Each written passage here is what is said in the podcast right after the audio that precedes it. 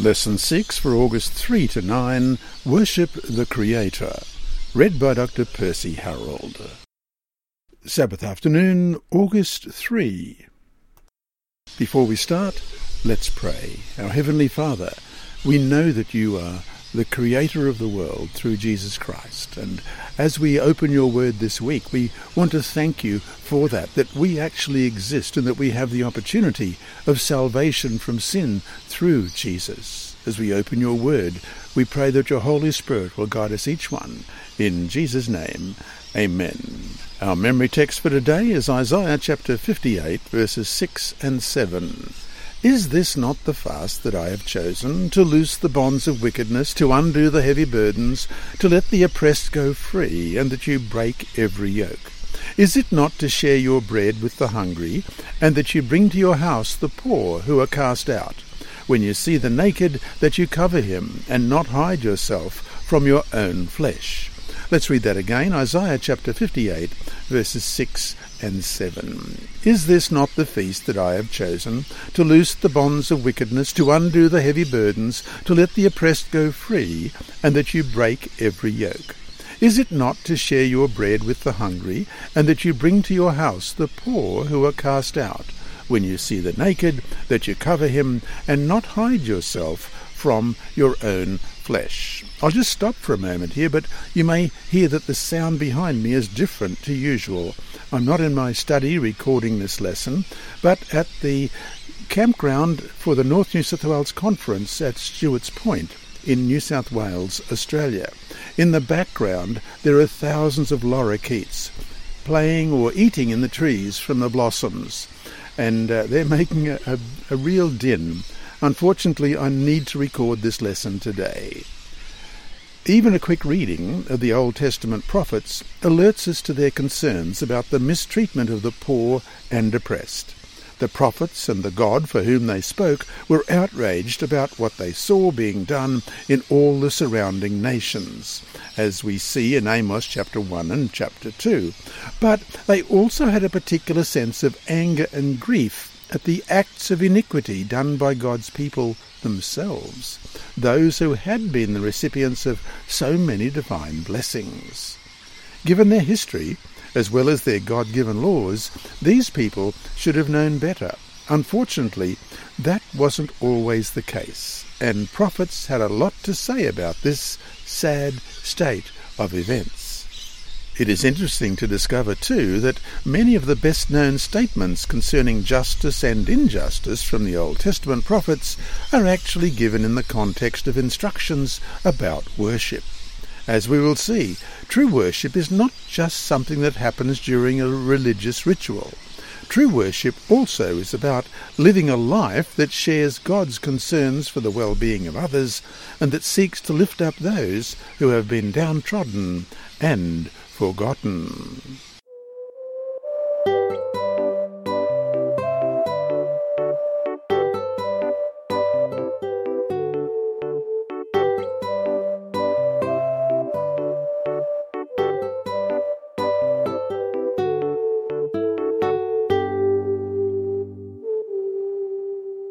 Sunday, August 4. Idolatry and Oppression. Soon after God led the people of Israel out of Egypt, he met with them at Mount Sinai, giving them the Ten Commandments in written form, including the first two commandments about not worshipping other gods and not making idols. We read about that in Exodus chapter 20, verses 2 through 6. I am the Lord your God, who brought you out of the land of Egypt, out of the house of bondage. You shall have no other gods before me.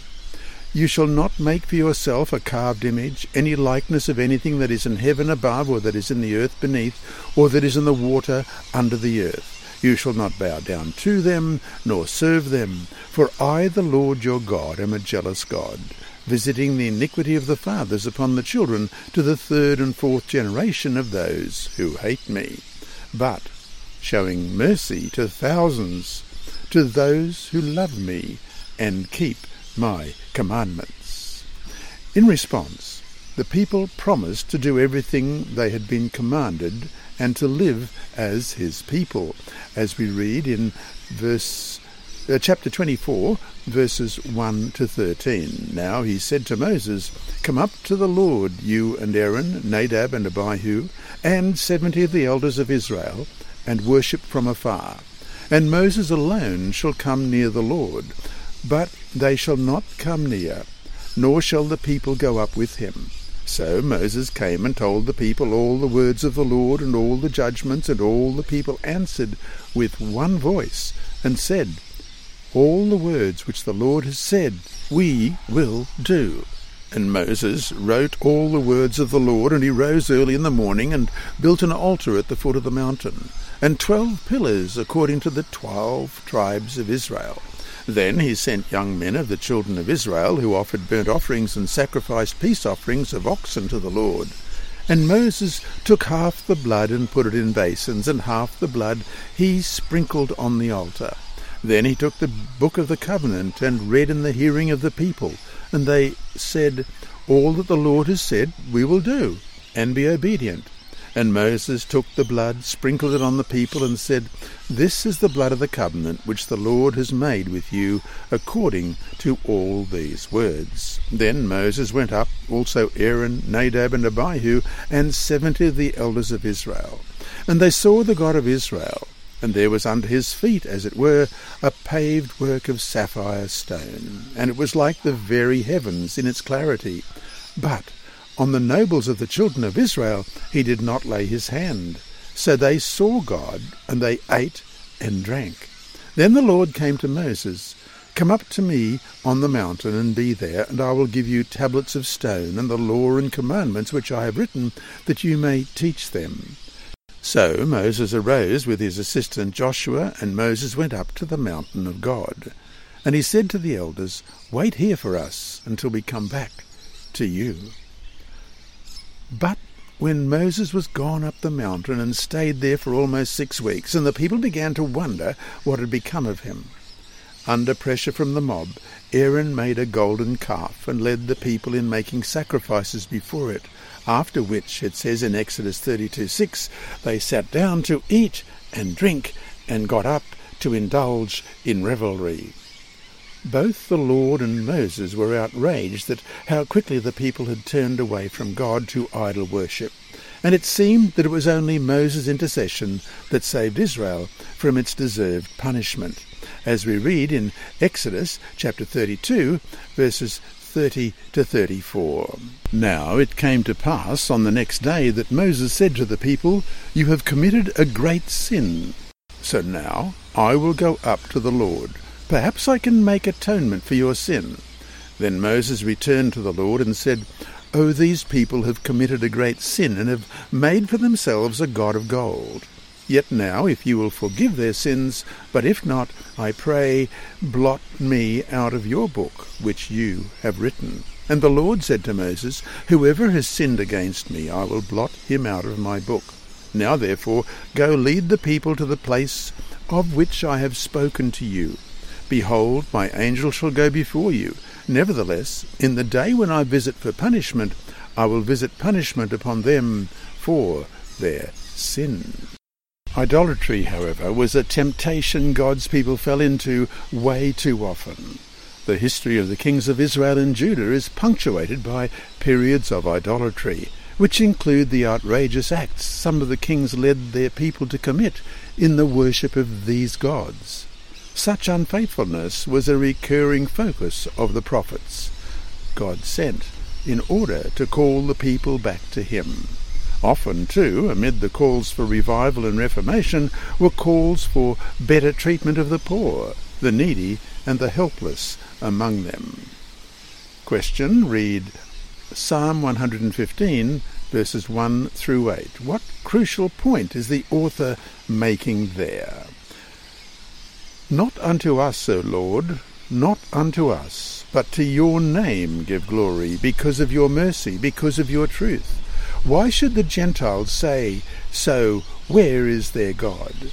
But our God is in heaven, he does whatever he pleases. Their idols are silver and gold, the work of men's hands. They have mouths, but they do not speak. Eyes they have, but they do not see. They have ears, but they do not hear Noses they have, but they do not smell. They have hands, but they do not handle. Feet they have, but they do not walk. Nor do they mutter through their throat. Those who make them are like them. So is everyone who trusts in them. It is a human tendency that we become like the thing or persons we worship and focus on. So it was only natural that concern for others and for justice would diminish, while God's people turned from worshipping a God of justice to worshipping the false gods of the surrounding nations, who were often styled as being of war or fertility.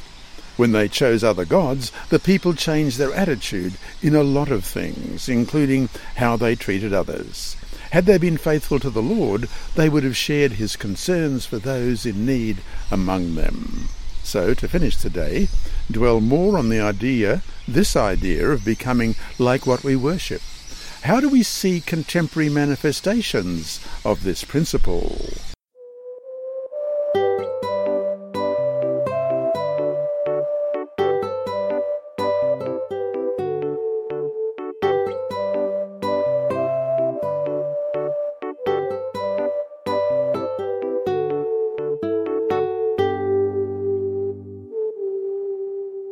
Monday, August 5. A reason to worship.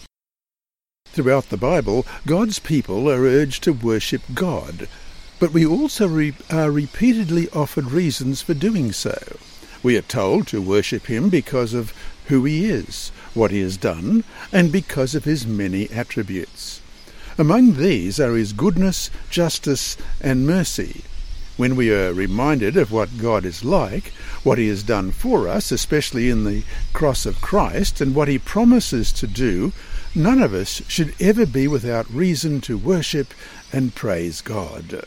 Question. Read Deuteronomy chapter 10, verses 17 to 22, Psalm 101, verse 1, Psalm 146, verses 5 through 10, Isaiah 5, 16, and Isaiah 61, verse 11.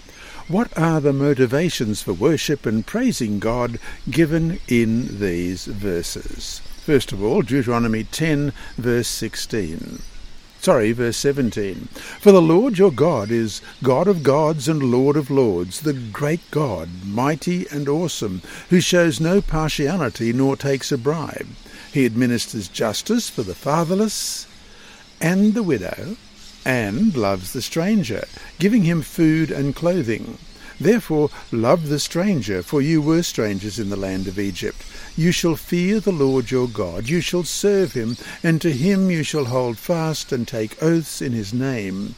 He is your praise, and he is your God, who has done for you these great and awesome things which your eyes have seen. Your fathers went down to Egypt with seventy persons, and now the Lord your God has made you as the stars of heaven in multitude. And Psalm 101, verse 1 I will sing of mercy and justice to you, O Lord, I will sing praises. And Psalm 146, verses 5 to 10 Happy is he who has the God of Jacob for his help, whose hope is in the Lord his God, who made heaven and earth, the sea and all that is in them, who keeps truth for ever, who executes justice for the oppressed, who gives food to the hungry. The Lord gives freedom to the prisoners. The Lord opens the eyes of the blind. The Lord raises those who are bowed down. The Lord loves the righteous. The Lord watches over the strangers. He relieves the fatherless and widow. But the way of the wicked he turns upside down. The Lord shall reign for ever, your God, O Zion, to all generations. Praise the Lord. And Isaiah chapter 5 and verse 16 But the Lord of hosts shall be exalted in judgment, and God who is holy shall be hallowed in righteousness. And Isaiah 61, verse 11 For as the earth brings forth its bud, as the garden causes the things that are sown in it to spring forth, so the Lord God will cause righteousness and praise to spring forth before all the nations. Such reasons for worship were not new to God's people. Some of the most enthusiastic times of worship in the newly freed Israelites happened in response to the obvious intervention of God on their behalf. For example, after being brought out of Egypt and crossing the Red Sea, Moses and Miriam led the people in singing praise to God for what they had seen and been rescued from, as we read in Exodus chapter 15. I won't read the whole story, but verse 1 says, Then Moses and the children of Israel sang this song to the Lord, and he spoke, saying, I will sing to the Lord, for he has triumphed gloriously. The horse and its rider he has thrown into the sea. The Lord is my strength and song, and he has become my salvation. He is my God, and I will praise him, my father's God, and I will exalt him. The Lord is a man of war. The Lord is his name. Pharaoh's chariots and his army he has cast into the sea. His chosen captives also are drowned in the Red Sea. This is going so well, I think I'll finish the whole chapter. The depths have covered him, they sank to the bottom like a stone. Your right hand, O Lord, has become glorious in power. Your right hand, O Lord, has dashed the enemy in pieces and in the greatness of your excellence you have overthrown those who rose against you. You sent forth your wrath, it consumed them like stubble, and with the blast of your nostrils the waters were gathered together, the floods stood upright like a heap, the depths congealed in the heart of the sea. The enemy said, I will pursue, I will overtake, I will divide the spoil. My desire shall be satisfied on them. I will draw my sword, my hand shall destroy them.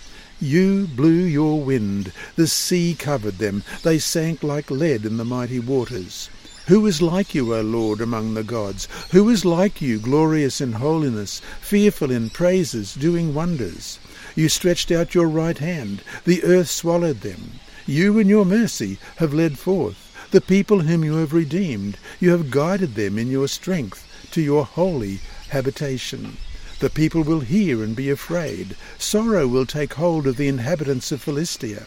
Then the chiefs of Edom will be dismayed. The mighty men of Moab, trembling, will take hold of them. All the inhabitants of Canaan will melt away. Fear and dread will fall on them. By the greatness of your arm they will be as still as a stone, till your people pass over, O Lord, till the people pass over whom you have purchased. You will bring them in the pl- in and plant them in the mountain of your inheritance, in the place, O Lord, which you have made for your own dwelling, the sanctuary, O Lord, which your hands have established. The Lord shall reign for ever. For the horses of Pharaoh went with his chariots and his horsemen into the sea, and the Lord brought back the waters of the sea upon them. But the children of Israel went on dry land in the midst of the sea. God's justice and mercy, as revealed in, such offence, were not to be forgotten.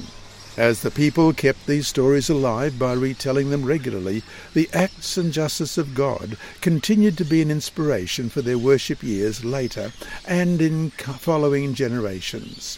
One example of this retelling the worship we read before in Deuteronomy 10 17 to 20. And you'll remember that it went like this.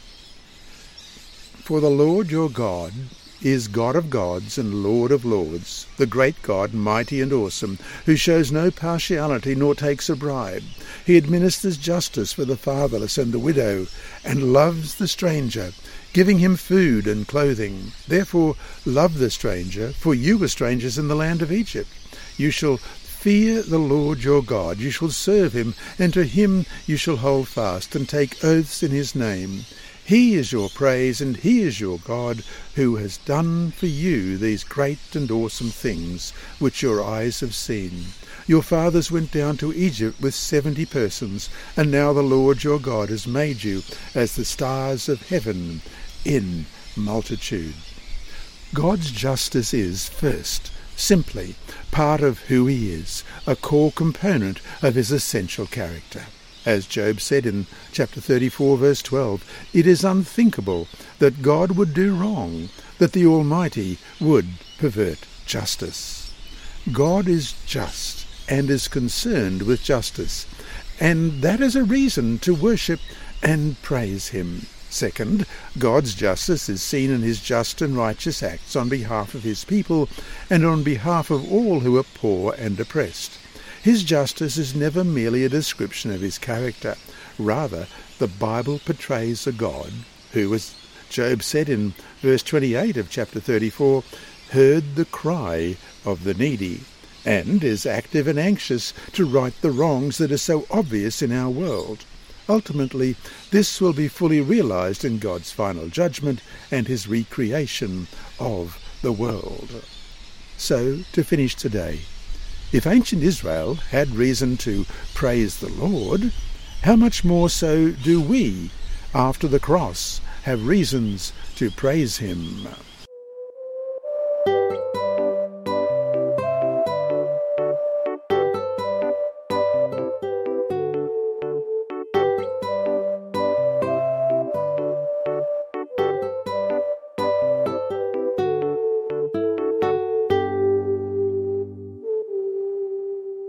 Tuesday, August 6, Religious Oppressors.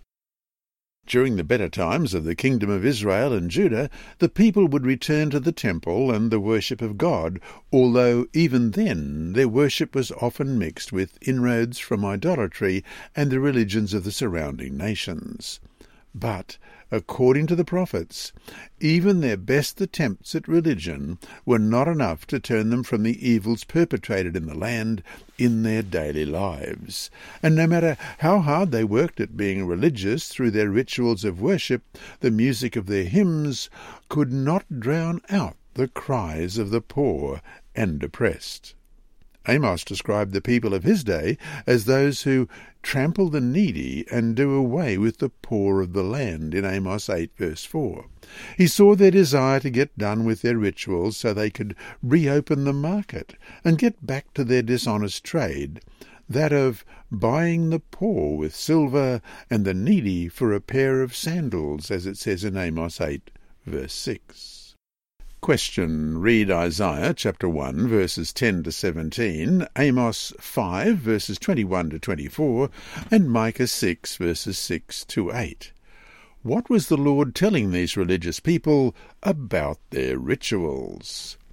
So, starting at Isaiah chapter 1 verse 10, Hear the word of the Lord, you rulers of Sodom. Give ear to the law of our God, you people of Gomorrah.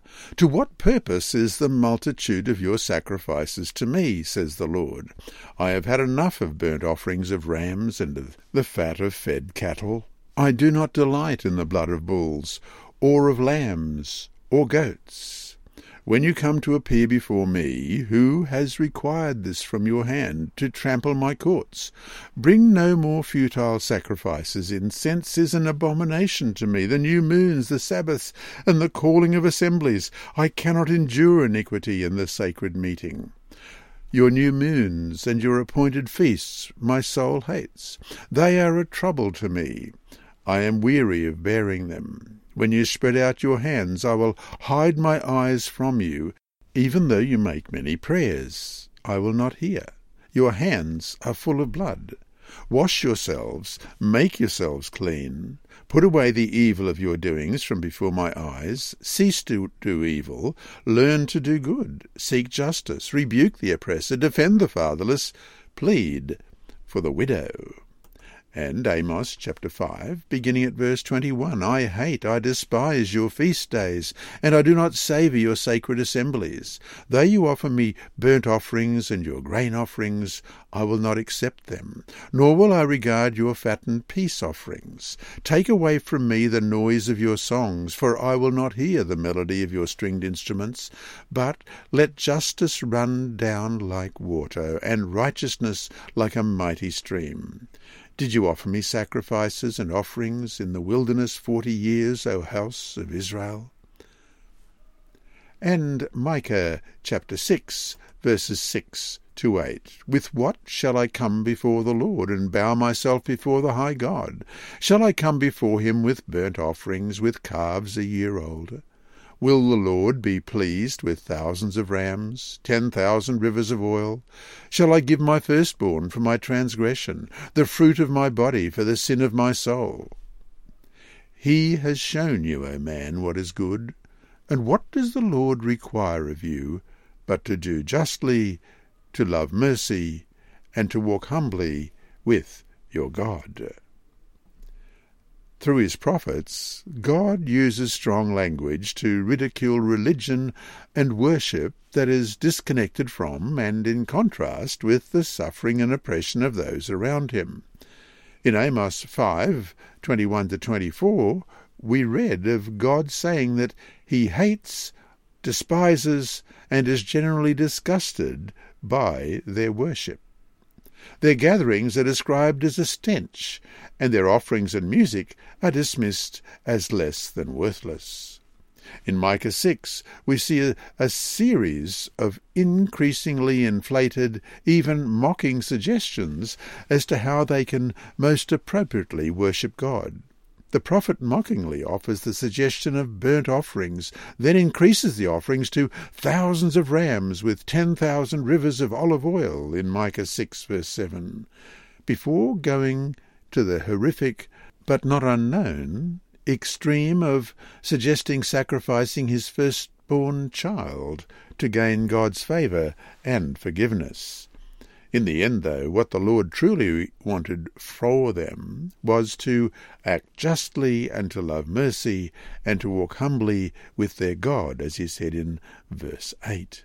So to finish the day, have you ever found yourself guilty of being more concerned about religious forms and rituals than about helping those in need right around you? What did you learn from that experience?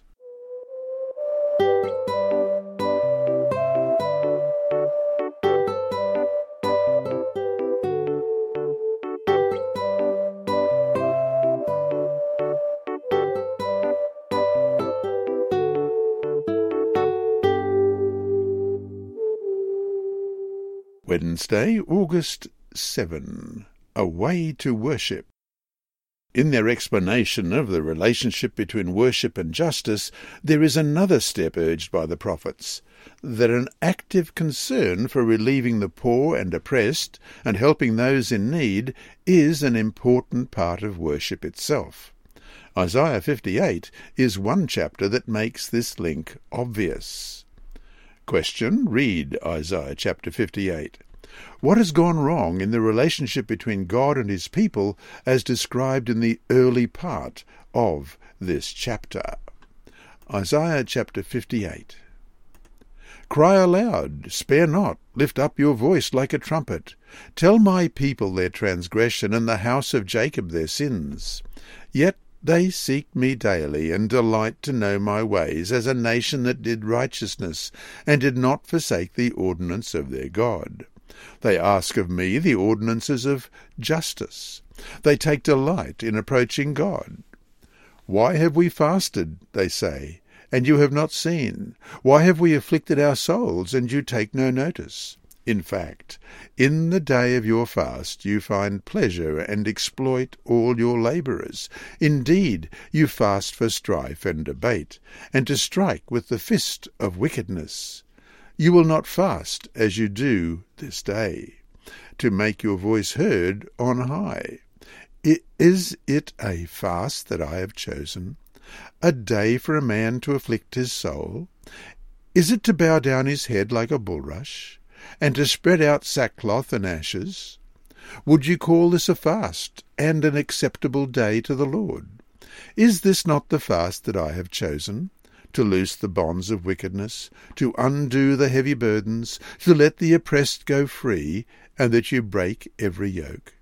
Is it not to share your bread with the hungry, and that you bring to your house the poor who are cast out, when you see the naked that you cover him, and to not hide yourself from your own flesh?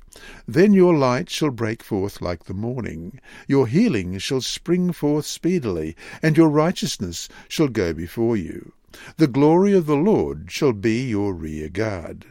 Then you shall call, and the Lord will answer. You shall cry, and he will say, Here I am.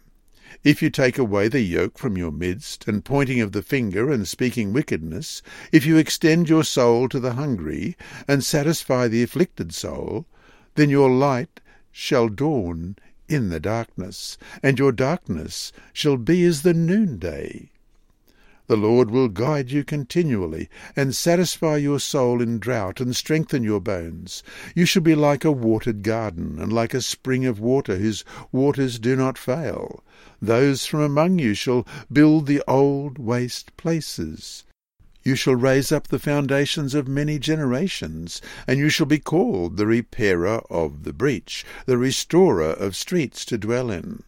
If you turn away your foot from the Sabbath, from doing your pleasure on my holy day, and call the Sabbath a delight, the holy day of the Lord honourable, and shall honour him, not doing your own ways, nor finding your own pleasure, nor speaking your own words, then you shall delight yourself in the Lord. And I will cause you to ride on the high hills of the earth, and feed you with the heritage of Jacob your father. The mouth of the Lord has spoken. As we've seen previously, this criticism is addressed to people who are actively religious. They seem to be earnestly seeking God, but apparently it is not working. So, God says they should try changing how they worship, to try a different way of serving God. If he were to choose how they would worship, it would be to loose the chains of injustice and untie the cords of the yoke, to set the oppressed free and break every yoke, as it says in Isaiah 58 verse 6. They also would feed the hungry, give shelter to the homeless, and help those in need. Such activities are not presented as the only way to worship, but God does urge them as a way to worship, and a form of worship that might be preferable to some of the people's more traditional worship practices. As such, worship is not only inwardly focused, but something that brings blessings to all those around the worshippers of God. As it says in the Seventh day Adventist Bible Commentary, Volume 4, page 306, the true purpose of religion is to release men from their burdens of sin, to eliminate intolerance and oppression, and to promote justice, liberty, and peace. End of quote. In Isaiah chapter 58, verses 8 to 12, which we've just read, God promises blessings in response to this form of worship. In effect, God is saying that if the people were to be less focused on themselves, they would find God working with them and through them to bring healing and restoration. Interestingly, this chapter also connects this kind of worship with a renewal of delight-filled Sabbath keeping. We have already considered some of the strong connections between Sabbath and ministry, but these verses include both these activities in this call for the people to revitalize their worship and to discover God's blessing. Reflecting on these verses, Ellen White commented in Welfare Ministry, page 121, Upon those who keep the Sabbath of the Lord is laid the responsibility of doing a work of mercy and benevolence.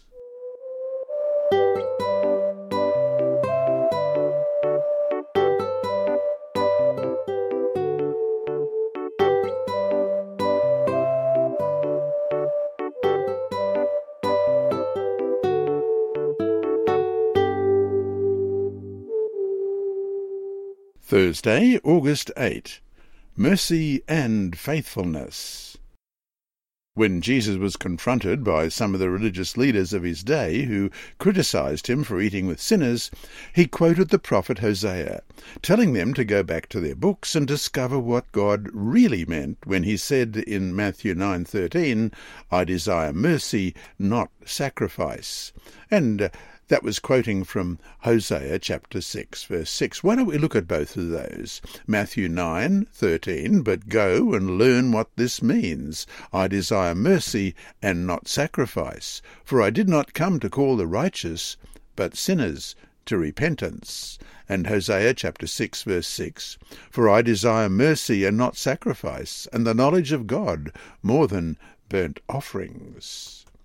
As we will see, Jesus lived a life of caring and service. His interactions with others, his healing miracles, and many of his parables demonstrated and urged that a life lived in such a way was the best way to express true devotion to God. The religious leaders were his greatest critics, but also were the target of his harshest criticisms.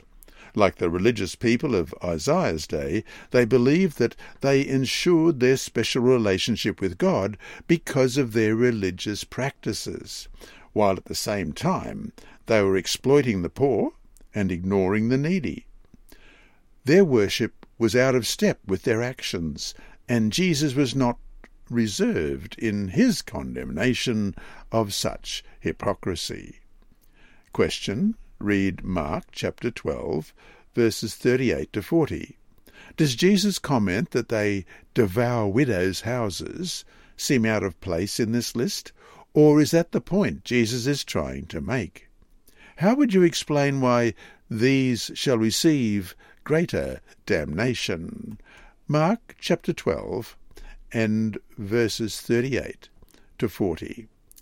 Then he said to them in his teaching, Beware of the scribes who desire to go around in long robes, love greetings in the marketplaces, the best seats in the synagogues, and the best places at feasts, who devour widows' houses, and for a pretence make long prayers. These will receive greater condemnation. Perhaps Jesus' most frightening sermon, particularly for religious people, is that found in Matthew 23. Not only did Jesus describe their religion as not helping people who are disadvantaged in life, he considered such religion as adding to their burden. By their actions, or at times their lack of action and caring, Jesus said they, in verse 13 of chapter 23, shut the door of the kingdom of heaven in people's faces. But Echoing the prophets of centuries earlier, Jesus also directly addressed the gap between their serious religious practices and the injustices they condoned and profited from. Verse 23 of Matthew 23 Woe to you, teachers of the law and Pharisees, you hypocrites! You give a tenth of your spices, mint, dill, and cumin, but you have neglected the more important matters of the law justice, mercy, and faithfulness. Jesus was quick to add that the religious practices and observances are not wrong in themselves, but they should not take the place of treating others fairly. So to finish today, how can we avoid the trap of thinking that having and knowing the truth is enough?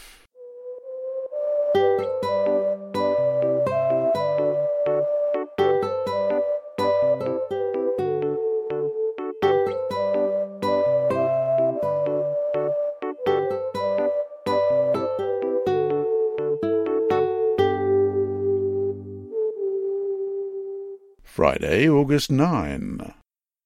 From the book Prophets and Kings, page 326 to 327, Ellen White writes, In urging the value of practical godliness, the prophet was only repeating the counsel given Israel centuries before.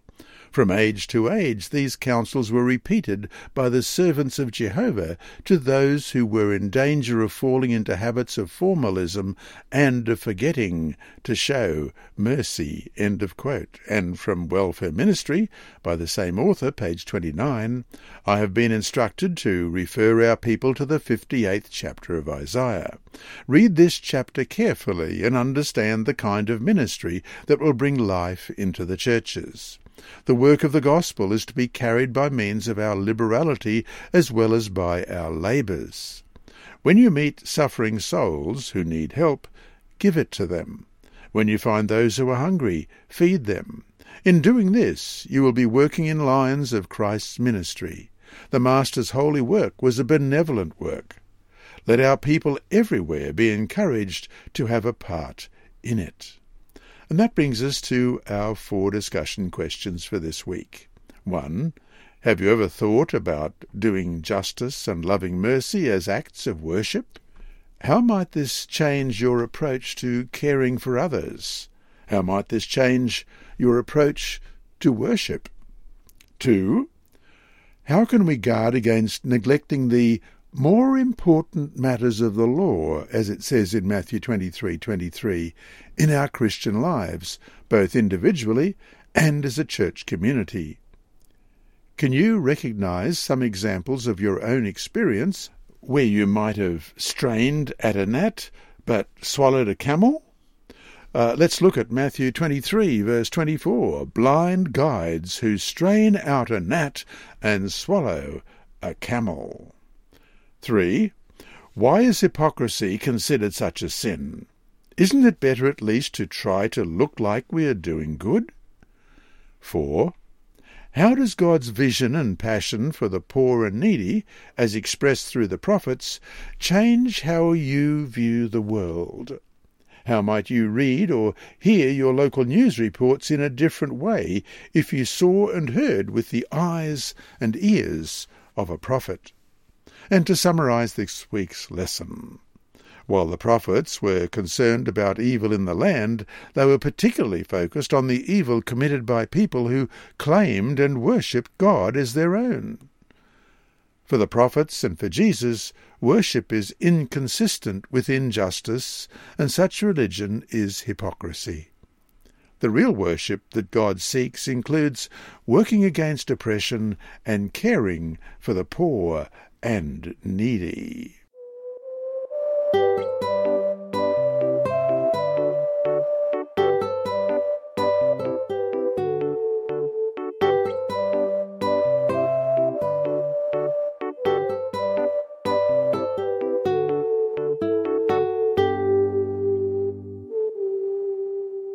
Inside Story mission story this week is titled Dreams of Jesus. It's by Andrew McChesney of Adventist Mission.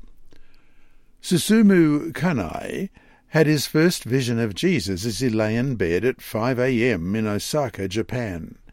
He had spent some time contemplating life every morning for 12 years in his hometown of 2.6 million people, located 310 miles or 500 kilometres southwest of Tokyo. But this time he was startled to see a bright light. In the light he saw a backlit figure with outstretched arms. Curious to know more, Susumu searched online and found a photo of the giant Christ the Redeemer statue with outstretched arms in Rio de Janeiro, Brazil. He concluded that perhaps he had seen Jesus. A short time later, Susumu had a night-time dream in which he was seated across from a man at a table. The man had his hands on the table and was surrounded by a bright rainbow. When he visited a barber shop several days later, Susumu realized that the man in the dream was Jesus. Leafing through a book of famous paintings as he waited for a haircut, he saw Leonardo da Vinci's The Last Supper and recognized Jesus from the dream. The dreams and visions continued. Susumu had a dream that he and seven other men had been captured in a foreign country. He watched as the seven men were killed one by one. When his turn came to die, someone grabbed him from behind and whispered, I'm of the Coptic religion, come with me. Susumu woke at that moment. He looked up Coptic online and was astonished to find a Coptic church located only 35 miles or 55 kilometres away. For the first time he wondered whether he should go to church. A few mornings later, Susumu had another vision. He saw the words Gospel of Matthew run across his mind's eye from left to right like a digital advertisement. He didn't know what the words meant, so he looked online and learned that Matthew was a book of the Bible. He immediately downloaded an audio version of Matthew and started listening in his car. At the same time, he asked his landlady, whom he knew was a Christian, where she worshipped. She brought him to the Osaka Center Seventh day Adventist Church. Susumu, pictured left, is among dozens of unsolicited guests who showed up at unprecedented evangelistic meetings at 161 sites across Japan in 2018. Church leaders have never seen anything like it in a country where Christians account for only 0.7% of the population. The Holy Spirit is doing something extraordinary in Japan, bringing people to the church and convicting them, said Adventist Church President Ted N.C. Wilson, who met Susumu. We need to pray for the latter rain of the Holy Spirit so countries like Japan and many others become completely inundated with the Adventist mission. Uh, these last few days of the lesson and this um, story have been recorded at night time when the lorikeets, a very brilliant coloured bird, has gone to sleep. You have been listening to a reading of the Adult Sabbath School Bible Study Guide by Dr. Percy Harrold from Queensland, Australia. This service is brought to you by Hope Channel, the Sabbath School Department, and Christian Services for the Blind. Remember, God is always faithful.